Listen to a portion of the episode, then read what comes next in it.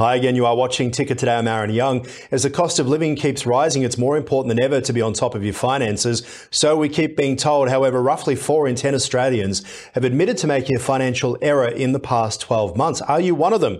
This could range from forgetting to cancel a subscription to going over your data limit as well. For more, we're joined by Angus Kidman from Finder. Great to see you, sir. Um, talk to us about how serious some of these financial mistakes are, because we're talking about a subscription might start off as $10, but but really get quite high if you leave it for too long.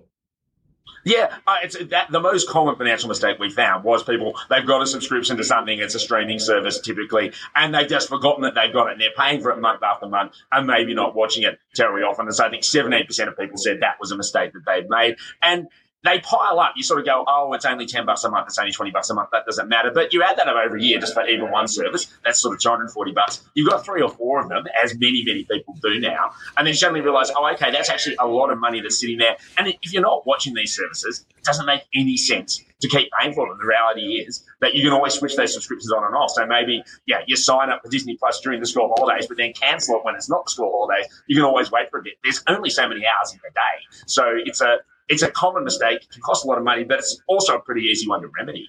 Yeah, I remember hiring a share car, you know, those ones that are on the side of the street once to go for a bit of a drive when I was in between vehicles. Um, and unbeknownst to me, I'd actually signed up to a monthly subscription on top of the one off fee for using it. And three years later, I worked out that $56 had been coming out of my account during that time, which, you know, I reckon would probably happen in so many cases. And, and any ideas of how people can actually try and resolve something like that in terms of what to look out for? Because we all forget, and quite often when we really want something, we don't read everything there is to read. Yeah, I think it is very easy to just go in the moment, oh, I'll do this and not realize that something's going to be recurring. So I think the key for me is just, yeah, you need to sit down and look at your bank statements once a month and just go, hang on, do I remember paying for that? Is that something I want? That doesn't sound like fun for anybody, but I think realistically, that's the most sensible thing to do is have a look at it. And if it is unexpected, that's when you'll go back, take it, log into the service, and you might realize, oh, blimey, I did sign up for that monthly version. And yeah, these apps are not always designed to make it easy. They'll often actively encourage you to say, hey, why don't you sign up? Why don't you make this recurring? So it's not uncommon behavior. So yeah, yeah, you've got to try and stay alert. But I think that, that regular monthly check-in is really the, the key to avoiding that one, I'd say. I love the idea that one in 10 people lend money to a friend and then forget to ask for the money back, which could also be one in 10 people who are lent money purposefully forget to pay back.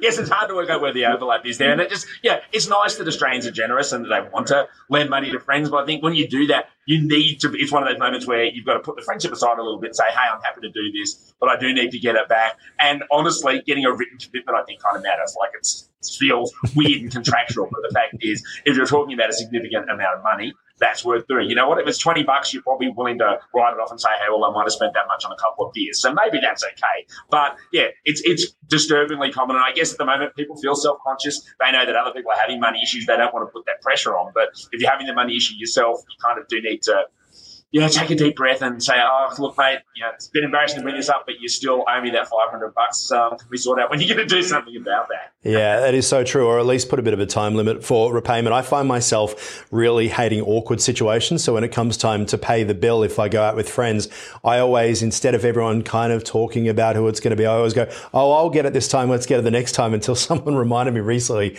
I'd gotten it every time for the past couple of years. Um, so uh, that is also the other thing, right? It's making sure that you're not too generous. Yeah, exactly. I mean, that's the thing. Yeah, generosity is great, but you've got to be realistic. And it's great to have that kind of informal arrangement. But as you say, you've got to make sure that all your mates are also on board and that they're, they're doing their part because it's easy for, yeah, you become the default otherwise. And talk to us about savings as well. So, a lot of people who are lending money to other people are obviously missing out on putting that in savings because you don't obviously ask for interest for it to come back as well. Yeah, so this is an interesting one. A lot of, yeah, 9% of people said that they couldn't actually, weren't getting their bonus interest rate on their savings account. And interest rates have actually been better this year than they've been for years. While it's been bad for our mortgages, it's been great for our savings account. Um, but a lot of these accounts do have conditions which are typically around you've got to put a certain amount of money in each month and you've got to not make withdrawals. Generally, for a high interest savings account, that's the requirement. And if you mess up either of those two things, you're not going to get the extra interest. So and again, if you're not paying attention, maybe you go to an ATM to get some actual cash and you're not careful, you withdraw from the wrong account.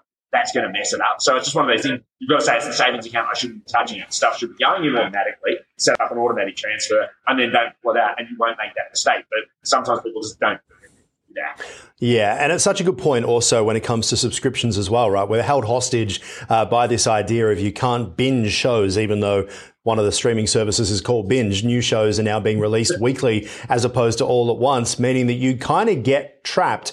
And by the time you finish watching the series, you might forget to cancel it.